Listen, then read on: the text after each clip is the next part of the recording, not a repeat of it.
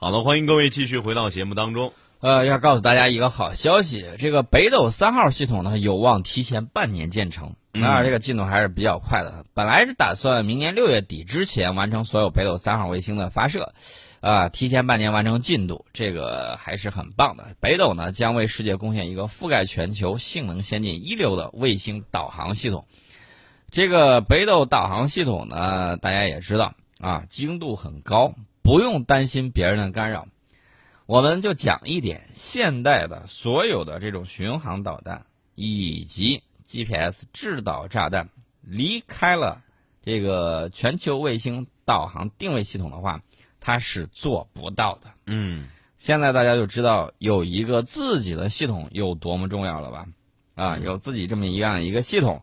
人家再去去降低自己的精度，再去对他自己的东西进行干扰、发乱码什么之类的，你都不用担心，因为你有了自己的这种体系。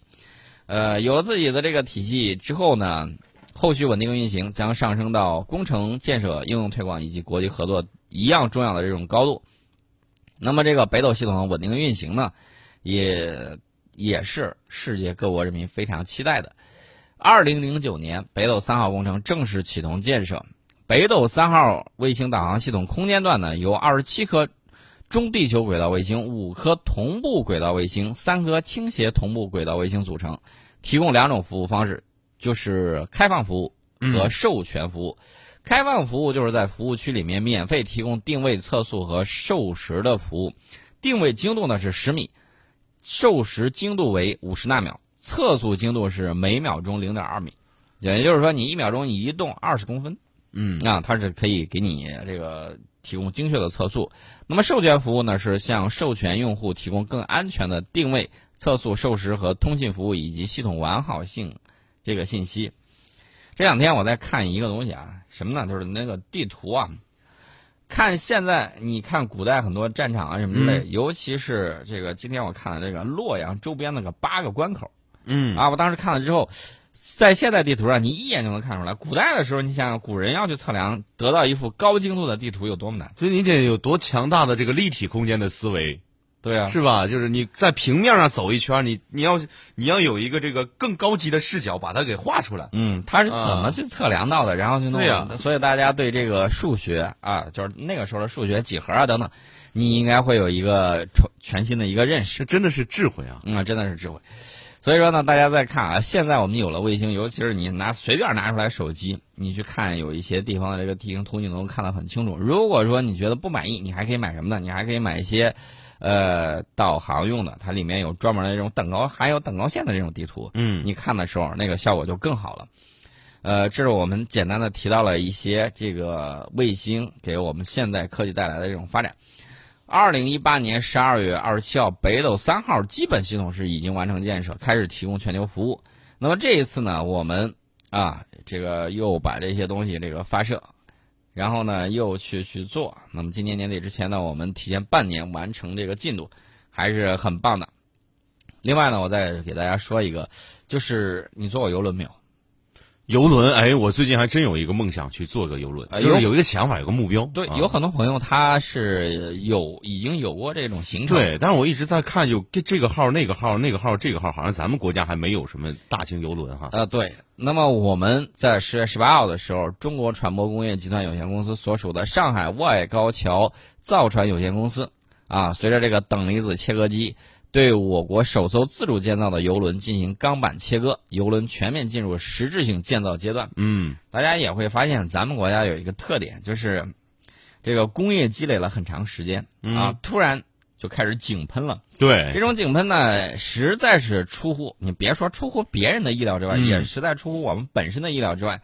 大家还记得八九十年代的时候，我们看那三大知识啊，兵器知识、航空知识，呃，还有其他的这一些。军事类杂志，你感觉就很憋屈。大家都有一个想法啊，要靠霸业去打 F 二十二。嗯，那现在呢？大家看长春的这个开放日，你看看那个效果，对啊，铺天盖地。然后呢，大家就会感觉特别的棒。这个东西，大家有时候像做梦一样。大家回忆回忆，黑丝带哪一年才曝光的？嗯，啊，这几年过来之后，是是哪一年来着？零几年？一一年了。啊啊！一一年吗？应该是一一年，我记得零九一零。啊，那应该就是。大概就那个时间段。儿，大家可以看啊，这个东西已经大规模的成军，而且我们在这个阅兵式上，在这对。个很多地方呢都能够我。觉得那一年宋老师去珠海航展，说是第一次亲眼见到了黑丝带，嗯，那个激动，那个兴奋啊！然后今年其实今年的阅兵时候，我看见歼二零飞过来的时候，我反倒没有那么的兴奋，因为我觉得正常啊，因为他没有玩花儿，嗯。啊，但是你要看这次央视的嗯。长春开放日，长春空军开放日，你看一下歼二零的表演，嗯而且我我现场有朋友拍到了全呃全时大概有一两分钟，他做了一个动作，做了一一系列的动作，嗯。你会看到这个歼二零会以你匪夷所思的角度，嗯然后呢在空中盘旋，可能也是我们现在见的好东西比较多了哈，对所以见歼二零也不是那么的说跟没见过世面一样啊，好啊，太好了，呃，现在很多朋友都是我最爱什么都在打叉儿啊。啊前两年刚说完我最爱零五二 D 嗯啊，然后我叉了。现在是我最爱零五我又叉了，现在我嗯最爱零七我又叉了。呃，接下来你还会看到更多的这种，等到有一天。有了电磁弹射核动力的航母，你应该说、哇，真香！这个我最爱什么？那时候你再回头看的时候，却发现你现在喜欢的这些东西，真是啊老掉牙的东西了。所以大家可以考虑一下啊。我们继续说游轮的这个话题对对，我们不说我们最爱什么，我们只说我们更爱什么。嗯国家，我们国家所造出来一切，我们都爱。那么这个游轮呢，大家要注意啊，这个我们造军舰有个特点就是什么？一旦一个型号一出来之后啊，唰唰唰造一堆对，啊，下饺子一样，大家都有这个形容。那么游轮呢，我们国家游轮市场起步是比较晚的啊，嗯但是发展很迅猛。欧美国家的这个有成熟的这个游轮产业体系。那么，二零零六年，我们国家才开启游轮旅游的这个时代，十年之间，这个游轮乘客刚开始不到一万人，嗯一年不到一万人，后来发展到二零一六年是多少人呢？二百一十二万哇，啊，年均增速超过百分之四十。呃，大所以我觉得有必要真的弄这个弄这么一艘了。大家还记得古语里面有句话叫“乘浮浮于海”嗯，啊，所以我就跟大家说，这个游轮旅行也是很有意思的一个。就是我就是为什么想去坐游轮，我就在想啊，大晚上夜色茫茫的时候，站在一这个游轮之上，望望着一眼望不边到边的这种大海，嗯，这是什么感觉？而且星空嗯倒映在海面，有可能会让你感觉到海天天一色的这种啊那种感觉。啊，呃，另外呢，早上这个在海上看日出，嗯晚上的时候看日落，都是很有意思的事情。呃，相关机构预测呢，在二零三五年的时候，中国游轮的游客总量将达到一千四百万人次。啊，嗯。我们国家将有可能成为全球最大的游轮旅游市场之一。目前呢，全球大型游轮建造产能略显不足，欧洲七万总吨以上游轮年产啊，能仅为八艘左右。嗯。啊，二零二五年前交付的游轮建造船位基本上已经满了，所以说全世界你要考虑新造游轮的话，那你就得考虑自己去做了。目前，全世界游轮设计建造及以及配套产业链主要集中在欧洲，欧洲人会玩啊，有时间呢。嗯，那么中方呢，与其合作主要局限于游轮产业的下游低端低利的这个服务，那么不能乘坐自己建造的这个游轮畅游大海，并非面子问题，而是关系到中国游轮产业发展重要的一环。我倒想起来了，楚留香，啊，还记得那个武侠小说吗？楚留香。为什么哎想到楚留香了？他有一艘白船呐。啊？啊，就相当于他个人的这个游轮，然后呢，这个美酒美食，然后在啊海上逛荡。他那个叫他那个叫小舟啊，呃，反正就是那个时代的游轮，一叶扁舟啊，呃，他那个船还是挺大的。嗯。啊。这个游轮建造呢，对整个游轮经济的这个贡献呢，约占三分之一。啊嗯，配套的这个产业链还是比较多的。这个系统呢，大家要注意，这个游轮整船的零件有多少呢？两千五百万个嗯啊！所以你你想象一下，这个游轮，游轮你造一艘这个，然后相关配套产业链嗯就会很大，带来的这种新的啊，包括这个游轮上的装修啊，包括游轮里面的各种各样的这种设计啊，小零配件你怎么去做呀，就会带动相关的这种产业链的这种发展。我们国家高速兴起的邮轮经济，也就是说这个市场催生出我们对邮轮运营的巨大需求，也催生出我们要占领高端领域，就是邮轮的设计以及建造的这个需求。呃，但是呢，作为造船业皇冠上的明珠呢，大型游轮的设计建造难度比较大啊，门槛呢很高啊，堪称巨系统工程。这个大型游轮是船舶工业设计建造难度最高的船型之一。大家说我们都会造几十万吨的这个游轮，我指的三点水那个装油的，嗯或者说油气啊什么之类的。但是你要注意，那个主要是货船，对吧？对啊，装货的他不考虑那么多，但是游轮不一样，游轮大量装的是人，你要考虑动力、舒适度，对吧？稳定性。吃喝拉撒睡、安全性，你都要考是。啊，所以说呢，这个是现代工业和现代城市建设综合化和集约化的巨系统工程，对直接反映出的是一个国家的综合科技水平一个。货船在浪上晃荡晃荡就晃荡了，但是你这个游轮，你上去玩的、嗯享受生活的，你不能当哇就吐了。对，这个跟传统的三大主流船型相比呢，大型游轮在设计理念以及建造工艺还有运营管理啊，运营管理也很重要嗯啊。你到底在这个上面怎么样去招揽游客，然后呢，保证丰呃丰富的这种客源，以及大家要注意，你在那顶上，我又提到一点，那个顶上有很多就五星级的这种享受，嗯，吃喝拉撒睡都在上面，你怎么去做？然后呢，环保措施你怎么去搞？对啊然后整个一整套运营管理不亚于你把一座五星级酒店啊，不是一座，不止一堆一堆一堆五星级酒店放在上面，所以说它的这个运营管理呢也是很有难度的。嗯，你要招不来人，你就挣不了钱。还有旅游管理。还有酒店管理，包含了方方面面对啊。除此之外呢，还要注意这个游轮它出去玩的时候，它有时候到一些国家的旅游城市啊什么之类的，你还要考虑到这个整个一系列一整套的这种接洽。所以说呢，它的这个设计规范标准要远远高于其他的船舶产品。呃，那么中船集团呢，现在走的是国际合作以及引进、消化、吸收再创新的发展道路啊。嗯所以说，以后国际游轮市场上，我觉得应该会有我们的声音以及力量出现。呃，二零一八年的时候，我们国家首届国中国国际进口博览会上，中船集团和美国嘉年华集团以及意大利的这个芬坎蒂尼集团正式签订合同，首艘国产游轮的详细设计工作由中船游轮旗下的中船，呃芬坎蒂尼邮轮产业发展有限公司去承担。嗯，那么这个光引进的图纸，就是设计图纸以及建造管理文件，有多有多少呢？我先说重量啊，二点一吨，嗯，二点一吨，二点一吨。设计图纸，啊，啊，光图纸，光图纸，二点一吨，十五万页，哎呦。整船，刚才我讲了，两千五百万个零件，两千五百万个。啊，呃，那么国际首艘大型游轮共约七十个公共区域，每个区域都拥有数量繁多的系统。如何去梳理这些复杂系统间的逻辑关系，通过系统集成更科学、更有效的完成设计建造工作，是当前大型邮轮工程的重点和难点。其实我非常希望将来有一天，我们可以坐着我们的邮轮到哪儿去呢？嗯到我们的南沙群岛，到我们的西沙群岛去转一转，看一看。嗯，那个地方特别的漂亮，而且你完完全全可以看，在游轮上你可以很好的生活，自持能力比较强，你也不用到岛上去增加岛的负担啊，转一圈走一圈就行了。然后呢，让守岛的这个官兵和这个群众呢，更好的在那儿生活啊、嗯学习。咱们呢就是转一圈，做游客去看一看，然后就 OK 了。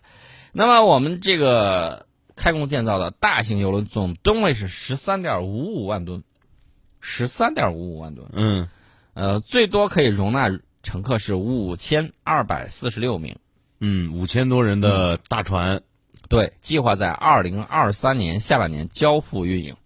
嗯，还有三年时间啊，对，三年多的时间，三年多的时间，我们基本上就可以坐上自己国家生产的游轮了。呃，这个是促进我们国家高端制造业转型升级，由大嗯到强，啊真的厉害啊要！！就是能造大飞机、造大船、造大车，这是我们现在这个工业水平的一个象征。还造大桥、修大路，是吧？对，各种大，呃基建狂魔。不光是大 啊还有的领域还要快。至于我们要说到什么领域快，我们在广告之后跟大家聊。嗯，好的，欢迎各位继续回到节目当中。我们要说一个这个更快速的一个东西啊，嗯就是我们的高铁啊，京张高铁实验最高时速首次达到了三百八十五千米，啊，这个超出了最高时速三百五十公里的百分之十啊，这是继十月五号联调联试工作启动以来，列车逐级提速之后运行的最高时速。三百八十五，其实有很多朋友说三百八十五，当年跑得快的时候，我见过三，你见过多少？我见过四百，你见过四百？我见过四百。我见过三百六十五，嗯，三百六十五，三那可能这个不对吧？就是高铁初期最初运营期间，我反正我在来回郑州到洛阳的这个路上见过三百五到四百。啊，嗯这速度还是很快的。对其实我觉得这个跑四百，将来跑四百或者跑六百，啊，我觉得这个是应该是嗯可以考虑一下。我希望它越来越快，这样的话，到西安，到这个以后，到济南，到武汉，到北京，速度都会更快。嗯呃，这个速度啊，大家对这个速度这个追求，确确实实让很多地区的这个交流和往来越来越快。对，呃，京张高铁设计时速呢，一共有五种速度等级啊，这个给大家简单说一百二、一百六、二百、二百五和三百五十公里每小时。那么时速超出设计最高时速百分之十，列车运行无任何问题。这个是京张高铁呢是否能够顺利投入运营的一项重要技术关口。呃，这个京张高铁联调联试工作就是利用高铁综合检测列车，叫黄医生。嗯哎，这个还有很好玩的，以动态检测的这个方式呢，通过不断提高速度等级，对沿线的轨道啊、路基啊、接触网啊、通信信号等进行实时的检测，并对全线各业务系统和整体系统不断调试，最终确保它能够时速达到每小时三百五、三百八十五公里。呃，大家要注意啊，这些技术方面的这个细节，其实恰恰是我们这个经济不断发展的这个动力源泉嗯啊，我们的这种科技实力的这种发展。但是呢，这个恰恰是我们很多写小说的缺乏的，写文艺作品的欠缺的对技术的这个领会。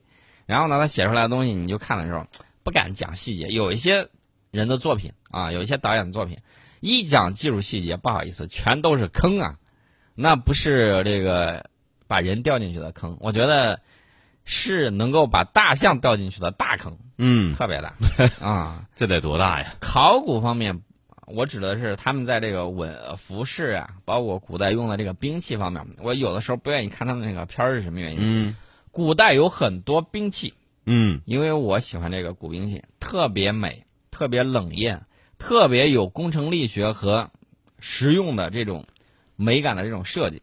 你到他那儿的时候，花里胡哨都什么东西啊？让你看的时候感觉跟那个手游里头刚拿出来一样，对，然后让你看的时候就惨不忍睹。哎然后我看这种片儿还是刀，看见这种片儿的时候，我就再不想往下看。嗯所以说，我们的这个啊，文艺工作者，即便你拍古装片儿，能不能找考究一些啊，考究一些，找一些历史顾问的，给你那个东西好好去把把关嗯啊，搞一些比较漂亮的东西出来。古人的审美水平还是很高的。对啊，到你这儿之后，哎呀，我跟你说，完完全全是什么呢？就是那个 怎么讲？就是手游审美，我只能这么讲，相当的不靠谱。呃，然后呢，各种夸张，各种那种，呃，怎么讲？嗯我觉得是土味十足，反正是不太接地气儿，也不太符合我们这个一贯的这个审美的这种特点。呃，你不实在不行，我建议你去这个博物馆里面，就好好看一看。嗯啊，好好了解一下我们古人对审美啊，包括留白啊，包括其他等等一系列这个艺术方面，他是怎么去做的？即便人家造型夸张，表现的那种力量感是在哪里？你好好去考虑一下。啊，这是由这个京张高铁啊，顺便就说到了一些艺术方面。另外呢，最后再给大家说一个事儿，这个事儿很有意思啊。这个事儿怎么有意思呢？大家还记得澳洲铁矿石那个巨头力拓？嗯力拓，我这么讲，这些年来，哎呀，就前些年，经常是我们买什么什么东西就贵嗯啊。这群人相当的怎么讲呢？会挣钱嗯啊。现在呢，终于开始以人民币计价的方式与国内企业签订铁矿石贸易合同。大家说我们不缺铁哦，中国比较缺铜。呃，大家不要忘了，我们这儿的这个铁矿石大部分是什么呢？这个贫铁矿。这个澳大利亚那边呢，主要是富铁矿啊。这样的话，你在选炼矿石的时候，耗费燃料少，然后呢，这个投入的这种能源少，嗯然后你就可以做很多事情。那么，这个澳洲铁矿石巨头力拓以人民币计价的这种方式进行这个结算啊，有助于人民币国际化再进一步。对于铁矿石贸易而言，接下来会否有更多的企业和品种使用人民币计价有有待于观察。那么这次这笔业务是十七万吨的 SP 石粉以及矿块儿，呃，块儿矿啊，在日照港去交货。这是澳大利亚首次以人民币计价的这个供应合同。其实早早两年，早两年，这个巴西的淡水河谷，呃，也有一项是以 BRBF 单一产品销售啊，然后呢，跟我们进行这种人民币这个计价的。那么，随着大商所铁矿石期货逐步成为全球铁矿石领域最有影响力的期货品种，市场关注度越来越高。叠加中国是世界最大的铁矿石消费国和钢铁生产国，国外矿山采取人民币定价是迟早的事情。当然了，地方有人在那儿搞，在那儿乱搞。这个以人民币结价有什么样的好处呢？我要告诉大家，巴西巴西的这个淡水河谷与我国刚起的铁矿石贸易过程之中呢，呃，从二零一七年就已经开始了常态化的人民币结算。